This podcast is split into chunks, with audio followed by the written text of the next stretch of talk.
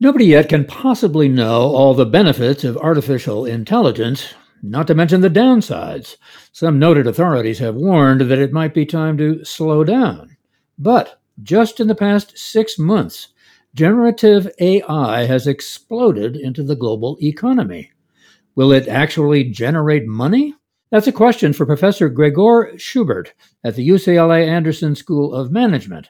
He's working with his colleague Andrea Eisfeldt and with Miao Ben Zhang at USC. So, how is AI affecting the value of corporations?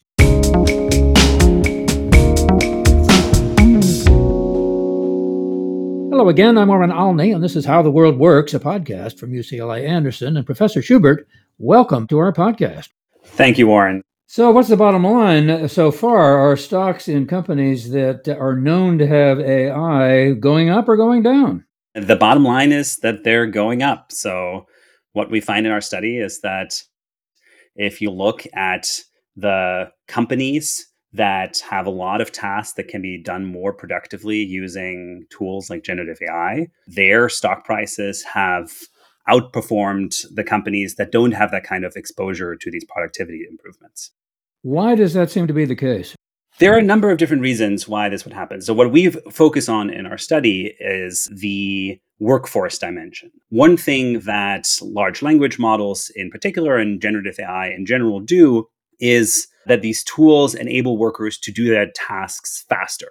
For instance, if you repeatedly have to write emails that follow some sort of standardized template and just need to pull in some specialized information and then send out repeatedly the same emails, those kinds of tasks can be done almost automatically with the help of these kinds of generative AI tools. And so as a result, some of these tasks will be done much more productively going forward as these tools come into operation and are integrated into firm processes.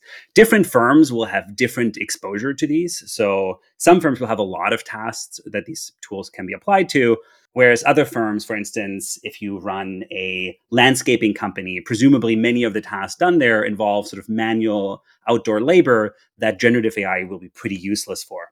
And so different companies will have a different share of the tasks that are affected by this. And so we actually do in our research is we classify what share of the tasks in each company are likely to be made more productive using these tools the companies that will have more tasks that can be done productively, we would expect them to then, as a result, also have higher cash flows, have higher profits, right? If they can produce their product more cheaply, save either on labor cost or just generally produce more output within the same number of workers, we would expect those companies to do better financially. And that's what explains their outperformance, at least in the dimension that we're looking at, which is this workforce productivity impact of these tools. How did you determine which firms are, to use your term, exposed more or less to artificial intelligence? We used the classification of different jobs into occupations, and then those occupations can be decomposed into tasks. So there's uh, something called the ONET database that's maintained by the Department of Labor in the US that lists for each occupation what tasks are normally involved in doing that. So, for instance, uh, if you're an administrative assistant, it will say something like respond to scheduling emails and maintain a calendar or something like that. And so we'll list all the different tasks that each occupation does. And so for each of those tasks, we score each of those tasks on a rubric of whether or not that kind of task could be done more productively using these generative AI tools. And then we look at what occupations are represented in each company using LinkedIn data. So, from a company called Revelio Labs, we get this data that for each company tells us in this company, there are seven admin assistants, five software engineers, et cetera, et cetera. So we get sort of an exact count of what kinds of occupations are represented on LinkedIn in each of these companies. And then for each of those occupations, we know what kind of tasks are involved and whether or not those tasks can be done more productively. And so putting all that together, we can compute for each company based on their employment structure how many of the tasks that are done in that company can be done more productively. So if I'm on the payroll, I think that maybe I'm better or not as good as whoever it is that down the road. What about the potential for differences between employees, even though their categories may suggest that they are the same? That's a great question. So, our results have to hold on average. So, it's very possible that the same kind of job in different companies actually involves a slightly different mix of tasks, or the workers in those companies might have different abilities at those tasks involved. And so, we're just generally scoring that this kind of occupation in general tends to be exposed to this technology involve a particular set of tasks. This does not mean that there aren't particular companies where the workers do slightly different things, even though they have the same job title as a different company, or they might sort of have different skills or might be differently selected in some ways. What that means for our results is that we would expect there to be some measurement error involved in this, of course, right? We're not going to perfectly pick up which particular task uh, will be done by generative AI. We're trying to come up here with a sort of expected average exposure for each company. And then the important thing is whether or not our measure actually has some predictive ability in the real world. So we could always come up with some measure of how these companies differ in their generative AI exposure. The really important part is does this actually explain any of the patterns we see? And so, particularly in finance, the validation is usually in whether or not you can explain firm returns. The most important aspect is could an investor who had known this information have made outsized returns if they had invested based on, for instance, our measure of exposure? And given that we find that there are higher returns to the companies that score higher on our measure of exposure, there seems to be, at least in a predictive sense, some predictive ability to this kind of task based average measure that we compute. AI for a lot of people, I think, is something new, but obviously you're able to determine that it is something that is very definitely part of the economy. How long has it been going on? How recent is the sufficient amount of exposure that you could make the kinds of assessments that you have? That's a good question. So there's two things to distinguish there is the financial market impact and the real world decision making of these firms. In financial markets, we usually expect that analysts that follow these companies closely and other sort of people who are trying to figure out where to allocate their money try to take a forward looking view where they try to figure out going forward will this company benefit from it or not and so it is possible that we see financial impacts for instance the outperformance of a portfolio that invests more in these companies and have these productivity improvements, that financial outperformance could very well precede any real world decision making where those companies actually put these processes into practice. That's the advantage of financial data is that it sort of tends to pull forward some of those future events and already gives us an idea of what people's expectation is of what's going to happen going forward. In terms of the timeline, the ChatGPT was released in November 31st, 2022. And so it's been a little bit less than six months uh, since this tool was initially released. And so it's been a wild ride since then. Lots of companies have come out saying that they will retool their entire operations based on this, they will change their product lineup. And so, one validation we do in the paper to show that companies are actually already worried about this or at least thinking about how to incorporate these technologies is that we looked at their earnings calls. So companies will put on these quarterly calls with their investors where they report out their quarterly earnings and they also allow for some discussion going back and forth with the analysts and investors on the call to discuss what the major issues are that are facing companies. And so one thing we show in the paper is that you see this distinct pickup in the last quarter of 2022 and then also in the first quarter of 2023 of investors discussing related technologies on these calls. So they're more likely to mention generative AI and large language models in these conference calls. And in particular, the investors of the companies that we identify as having higher exposure based on their employment structure, it's particularly those investors that start mentioning it more. So it's not just in general, all companies start talking about this. It's particularly the companies where we predict that for them, there would be a bigger productivity impact who start uh, mentioning these technologies when they're talking to the markets. When it comes down to the stocks going up or down, you said they're going up. What kind of averages do you have there? How much are they going up? So, what we found is that most of the stock market reaction, as you might expect, given how information propagates, happens in the first couple of weeks after the release of ChatGPT in on November 31st, 2022. And so during those first two weeks, we see a 0.4 percentage point higher excess return per day. So the portfolio where we sort of split all the companies into quintiles of exposure, the highest quintile of exposure in terms of the productivity improvements that could come from these technologies outperforms the lowest quintile of exposure by around 0.4% every single day in the two weeks following the ChatGPT release. But we also look at a longer time period. So we look at the four months after the release and find over that full four month period around a 9% total cumulative return above and beyond the uh, low exposure portfolio for the stocks that have high exposures. What about the annual increase? What would it be if it's 0.4 per day? This is sometimes difficult to extrapolate because we would expect a lot of the returns to be incorporated into the stock price in the first couple of weeks after the information is released. I'd be reluctant to extrapolate this to the full year because we can't really expect every single day for the following year to continue incorporating this information in the stock price, right? At some point it is priced in and it shouldn't continue going up that much more afterwards. If you sort of naively extrapolate this out, 0.4% per day would be more than 100% cumulative return over the year as a whole. But already looking at our longer period of four months, we find for four months it's around 9%. So if you take that value and extrapolate out, it would be maybe 27% for the full year. But again, I think it's hard to extrapolate these out to longer periods because we'd expect that information at some point to just have been incorporated into the price for there not to be continue ongoing um, improvements. I'm interested in the coverage of this in the financial press because I have seen one article. What it says is a daily 0.4 percent excess return translates into uh, over 100% on an annualized uh, basis. Does that suggest that the reporting uh, might, in fact, be more enthusiastic about this than it ought to?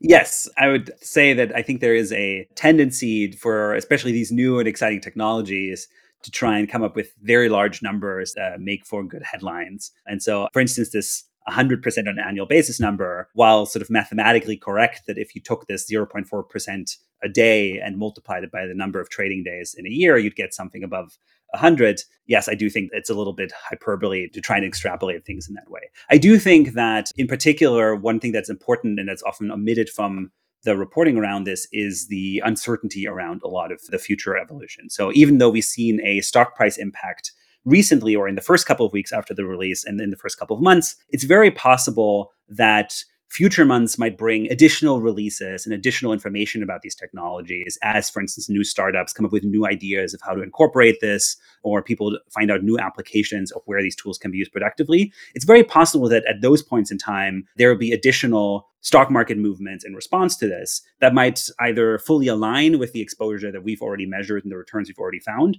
or might go in the opposite direction if suddenly a different set of companies looks like it might benefit or not, right? And so, especially with this sort of rapidly evolving technology situation, I think it's just really important to try and track the ongoing trends and the new information that's coming out every week on this technological development and see what companies might now be differently affected by it. It's very hard to just say, well, because we've seen outperformance for these companies, that's it, end of story. Uh, these companies are the winners. Obviously, that's an average when you say uh, 0.4 per day. What about the lower end? Are there companies that don't go up as much or that even have a negative impact from being involved with AI? There is a lot of variation across different companies and industries that we found. On the one hand, there are companies that are not exposed in the sense that they just don't have a lot of tasks, as I mentioned earlier, that can be done more productively. And then there are companies that have a lot of tasks, but for whom having a lot more tasks that can be done more productively might actually be bad, even though we show that on average, for the average company, this is good and their, their stock goes up as a result of having higher exposure. There might be some companies for whom that is not true. And so we look at this across different industries. And for instance, we find that uh, there's a lot of variation where in most industries this is positive. In particular, it's really positive in some tech subsectors, in particular the one that Microsoft is in, but also in a lot of finance sectors. This seems to be very positive, where the companies that have a lot more exposure to this technology seem to be doing really well in terms of their stock returns. And then there are other sectors, in particular real estate, for instance, where the companies do not do as well if they're more exposed to this technology. And I think this is something that we will look at in future research. And that's something that we definitely want to dig into more is what precisely is about those particular industries that drives these differences in how positive it is for you to have more exposure to these technologies. And the potential factors there that could play a role is differences in product market competition, to what degree sort of these cost savings on the labor side or these increases in productivity have to be passed on to consumers, or to what degree they get retained in terms of profits for the firms. And the other dimension, for instance, might be the role of incumbents versus startups. So the companies that we're tracking in stock market returns tend to be large incumbents in these markets because they're publicly listed it's very possible that new startups in the space are much more nimble and faster at incorporating these technologies. And so as a result, might take away market share from these incumbents. So even though these incumbents' products can be made more productively using these technologies, it might be someone else who will take over from them and, and make these products. How does an investor determine one way or the other? As an academic, I'm usually reluctant to give investment advice that's forward looking in this sense. But I think one thing people can generally look at is whether or not a company is actively trying to incorporate these technologies and to what degree they're sort of investing in these capabilities and figuring out ways to make them complementary to their existing product lines. And then on the other hand, to what degree there are competitors and startups in their space that are either better at this or more nimble at incorporating these technologies. Um, so, for instance, we've seen a lot of interesting press releases by various companies that seem to be early in terms of adapting to this trend. IBM recently announced that they were going to hold off on hiring for thousands of jobs in their company because they had decided that a lot of these jobs could be done more productively by generative AI tools in the future. And so they would probably need a smaller workforce going forward in the medium term. That sounds like their leaders are already very actively thinking about how to really take advantage of these productivity improvements. Uh, similarly, I think there was an announcement uh, by Wendy's trying to figure out if they could use generative AI and sort of automated customer service agents to take customer orders in their restaurant franchises. And so I think looking out for those kinds of developments and looking out for which companies seem to be ahead of the pack there in their industry in terms of incorporating these technologies might be a good way to go about identifying companies that will do really well. Well, obviously, this is a workforce issue, as you pointed out at the outset. And one of the things that there's most concern about is whether or not it will have an impact of reducing the workforce. Is there any way at this point to determine whether that's more or less likely? This is, as you said, definitely one of the most important issues around this is this concern that this might lead to mass unemployment because suddenly a lot of workers find themselves no longer being needed because generative AI or a smaller number of workers with the help of generative AI can suddenly do a lot of their tasks. It is hard at this early stage to decide where this is happening or, or whether or not this is a major concern. One important aspect of this new technology is very different from previous technological changes is that it seems to be much more affecting white collar workers than previous technological evolution. So, for instance, a previous wave of automation related to computers tended to affect a lot of routine occupations. So, either routine white collar work or um, sort of routine blue collar work in factories. Whereas the kinds of abilities that generative AI has in terms of generating text flexibly or doing text based research or uh, helping with the creation of code, those kinds of capabilities and tasks tend to be much more associated with uh, non routine cognitive labor. So, lawyers, software engineers, and the kinds of jobs that previously were more likely to be unaffected by previous waves of automation. And now suddenly these jobs are seeing an impact that previously had sort of been deemed uh, safe or unaffected. And so it's different jobs now that are going to be affected. They tend to be more high wage, these jobs that are impacted. And so, from an inequality angle, maybe the policy concern is not that large in that if there is a negative impact on these jobs, it tends to hit higher wage workers more than lower wage workers. In some sense, lower wage workers who tend to be in service sector jobs or manual labor are much less affected by this technology. And so the policy debate and the policy response will probably have to wait and see a little bit to what degree the impact is actually negative or to what degree the new technology is actually complementing these jobs and making them more productive and maybe even more in demand or to what degree it is substituting for these workers. There's a little bit of a wait and see attitude that we need to take for the moment. Well, if Wendy's or anybody else in that element of the market determines that they don't need to have people that interact with the customers, I assume that's what they're looking at, that could have a huge impact on employment. Customer service is probably the one sector where low wage workers might see an impact because that tends to be uh, lower paid jobs. And that's also where these large language models seem to be very good at replacing humans because oftentimes customer service work involves responding based on a standardized script to customer inquiries or concerns. And that kind of standardized script response using natural language is exactly what these language models are very good at. That's exactly what I meant earlier when I said that, in some sense, we'll have to watch how companies use these tools and what new and creative ways they find to incorporate these. Because even though initially it looked like some of the biggest impacts might be uh, focused on, for instance, the legal occupations or healthcare, where these tools can assist doctors in making diagnoses. A lot of those sectors also have regulatory restrictions to what degree technology can actually be used in many of those applications. And so, even though the fundamental potential of the technology might be going in one direction, the actual practical usage of the technology by businesses might surprise us. For instance, because quick service restaurants actually are some of the best positioned companies to take advantage of this because they're not as restricted in terms of regulation in where they can employ this technology. Doesn't customer acceptance, though, have a lot to do with that?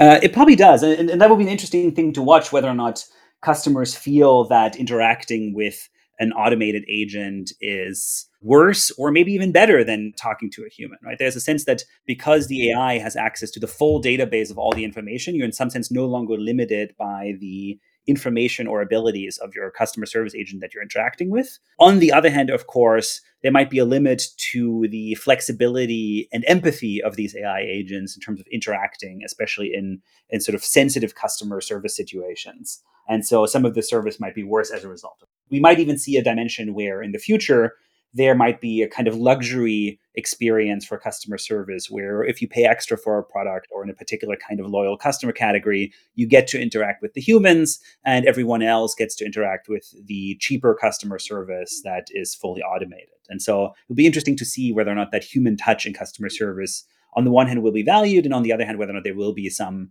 distinction there among customers for who gets access to that.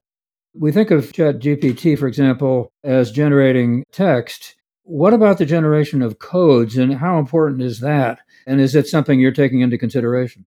So, important thing to note is that when we're talking about the abilities of these large language models and generative AI, in our research, we actually take into account not just their ability to create things like emails or um, write essays and things like that. We also take into account their ability to create code. And that actually is a really important part of the economic impact that we expect. So there have been some other studies where people have done case studies of this and found that coders using ChatGPT from the get go are twice as fast at solving uh, some of their problems as coders that don't use these generative AI to, tools in their coding. And so when we look at what occupations are actually most likely to see an impact from using uh, generative AI, the top occupations are things like telemarketers, proofreaders, and word processors, for instance. But among those top 10 occupations, there's also bookkeeping and accounting, computer programmers, as well as statistical programmers or web developers, right? Because they do a lot of repetitive generation of language. In this case, this means programming language. And those tasks can be done much faster, much more productively using these generative AI tools. Uh, back to healthcare, where one would think the human touch is extraordinarily important. We have one of the most expensive healthcare systems in the world, if not the most. Do you think there are liable to be efforts to ease up on the regulations in order to make uh, healthcare cheaper for people overall? That is certainly my hope. I would hope that we can find ways of employing this to make healthcare more affordable. I think we have had a long history of going back and forth on regulatory restrictions on healthcare and trying to loosen them up in favor of patients, but also uh, becoming more risk averse and therefore wanting to tighten a lot of restrictions in order to avoid any kind of risk to patients. And that is a tricky balance to find. I would not claim that I have any answer to what the right balance of risks and benefits there is. Ultimately, I think healthcare is one of the sectors where trying out new technologies can have a huge impact on human welfare just because it matters to so many people and is such a large part of our economy. On the other hand, of course, the product involved is human health. And so as a result, any mistake made by technologies will both have a big, possibly negative impact and also will lead to a lot of public backlash against those technologies. And so, especially in terms of broader acceptance of these technologies, healthcare might be one of the riskier spaces to try to incorporate them without risking a big backlash from the public. Is there, do you think, in the financial markets, for example, sufficient awareness that there may be an enormous amount of risk here? It's a very contentious issue whether or not we should use policy and regulation to slow down the development of these artificial intelligence tools. The interesting thing to me is that different parts of this debate seem to cite very different concerns. And it's not necessarily just a disagreement over facts, it's oftentimes a disagreement over just what things should actually matter for policymaking. So the researchers, they tend to focus on existential risk questions, issues related to artificial intelligence becoming powerful enough or integrated enough with our systems that ultimately it could lead to an extinction event where artificial intelligence either decides or accidentally induces nuclear war or the extinction of the human race through other means. Those kinds of risks are very much about broad end of world issues. Whereas other people say we should slow down these developments for some of the reasons we mentioned earlier related to potential impacts on the workforce and employment issues. And those tend to be the issues that tend to resonate more with policymakers, as we actually saw in a recent hearing with the head of OpenAI in DC, where a lot of the, the senators asked more about sort of potential employment impacts and were not as worried about the extinction of human life by artificial intelligence. And so there seem to be smart people on either side of these debates in terms of being very worried about this or thinking that these worries are overblown. And I don't think I've made up my mind on who is more or less valid in their concerns here. There is a bit of a question of how financial markets should take this kind of risk into account. If we think that the most important risk is really the full extinction of human life, it seems impossible to price that into financial markets, given that, for instance, I don't know if you wrote a short option based on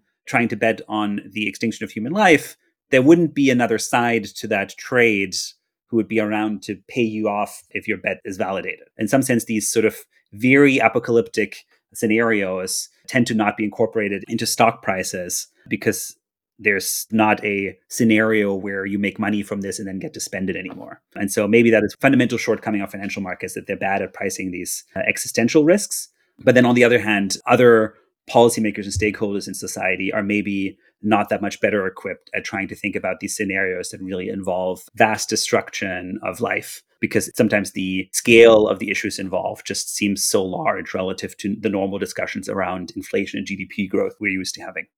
Well, it seems to me the revolutionary nature of artificial intelligence is measured by the fact that you and I are even talking that way. And that I had to ask you that question, and then you had to respond to it in the way that you did, talking about existential questions. Yeah, I fully agree. It is amazing to me that this technology was not even mentioned in the news in the fall of last year. Six months later, it is suddenly a question of existential importance that both policymakers and firms and investors are talking about everywhere. And that seems to be at the forefront of everyone's thinking about the future of the economy and the world. It's very strange to me to live in times where you see this rapid technological change and see the world sort of changing in front of your eyes is really a very strange feeling. And when you talk about the hearings that have been held on this, it's been pretty obvious from those that some of the people who might have decisions to make in terms of policy have not yet gotten even close to being up to speed on what artificial intelligence is, let alone what it might do. Yes. And using these technologies both in their personal life and also in their professional life, where the main topic on their mind is how rapidly the world is changing, which industry will be revolutionized next, and what the future of the planet looks like. And then on the other hand, I have other people in my social circle who respond sort of with a shrug and say, oh, ChatGPT, I haven't really looked at it yet. I'm not really sure what it's good for. This dichotomy between widely differing views of information spheres is quite striking to me. And it, it's really strange to almost be going black and white in terms of the views and concerns people have over the importance of this technology. With all due respect to those who want to just kiss it off, it seems to me if it's had the kind of impact that you've described, just since November 21st of last year, it seems to me it is something uh, that we all better pay attention to. Yeah, I am definitely of that opinion. And that's why we work on this research. Because these technologies are somewhat hard to understand in terms of the underlying code and the underlying mechanism that is driving what's going on there. For some people, this is sometimes written off as a curiosity rather than a sort of fundamentally different technology. In the same way that people felt sort of validated by being skeptical of NFTs, for instance, as something that was a big hype a year and a half ago. And then as the hype died down a little bit, people felt validated, sort of not paying attention to these new and exciting topics. And I, I think I can understand that for some people from the outside, it's sometimes hard to distinguish well, is this just another sort of overblown hype where six months from now we'll say, well, you know, we said this would change everything in the world, but it didn't. And so even though I would say that having played around a lot with these tools and having done research on what the potential exposure is, I think this is not just a hype, this is here to stay and this is going to be a major change in how the economy functions. I can understand that for people who don't interact with this on a daily basis, it's sometimes hard to distinguish this from previous topics where people sort of employed similar hyperbole in their language and maybe were wrong about it. Are there already financial advisors who have picked up on your research and who are telling people that they can advise them about the impact of AI and as they're telling them uh, what stocks to buy?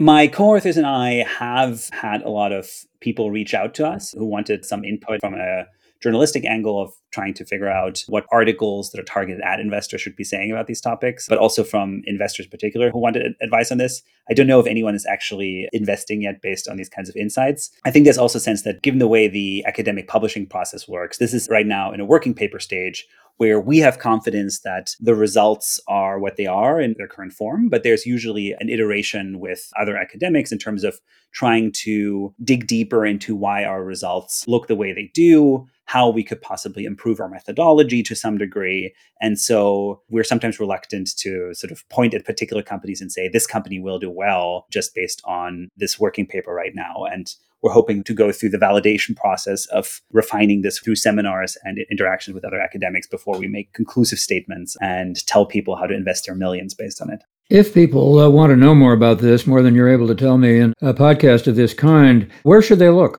They can find the full paper on our website. So, either on my website, which can be accessed either through my UCLA profile or just by searching for my name, or through the website of my co authors, Andrea Eisfeldt and Miao Ben Zhang.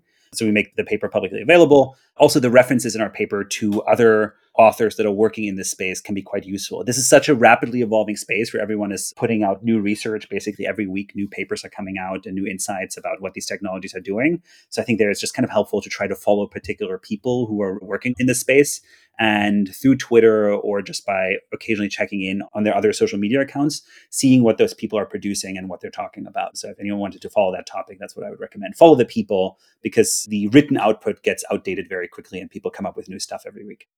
So you've been able to uh, do research on the wild ride that has taken place since it said November 21st of last year. What do you predict for the wild ride soon to come?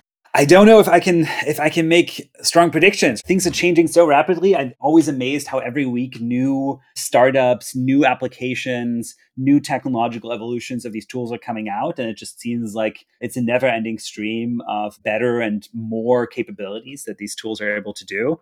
I think we will hopefully see in the next couple of months some kind of regulation or policy framework being put together that will give us some idea of where policymakers sort of will allow this technology to go and where there'll be more safeguards put into place. I'm probably as curious and excited to see what the next couple of months bring as everyone else. I think one thing that we'll be doing in terms of our research is we'll be updating our methodology and our paper as we go forward to see whether or not the kinds of returns that we find in the first couple of months of the release of these tools, whether those kinds of returns hold up, or maybe if they get smaller or bigger or reverse. All those things are possible. As I mentioned earlier, it's very possible that new information that comes out will favor different companies than it did initially. And so we'll try to keep up to date as we have future iterations of this research and we'll see where that goes. Obviously, this is going to open up all kinds of areas of research. Where do you see it going? The skill demand side. So, to what degree we will actually see firms change their hiring behavior in response to the availability of these new technologies, right? So,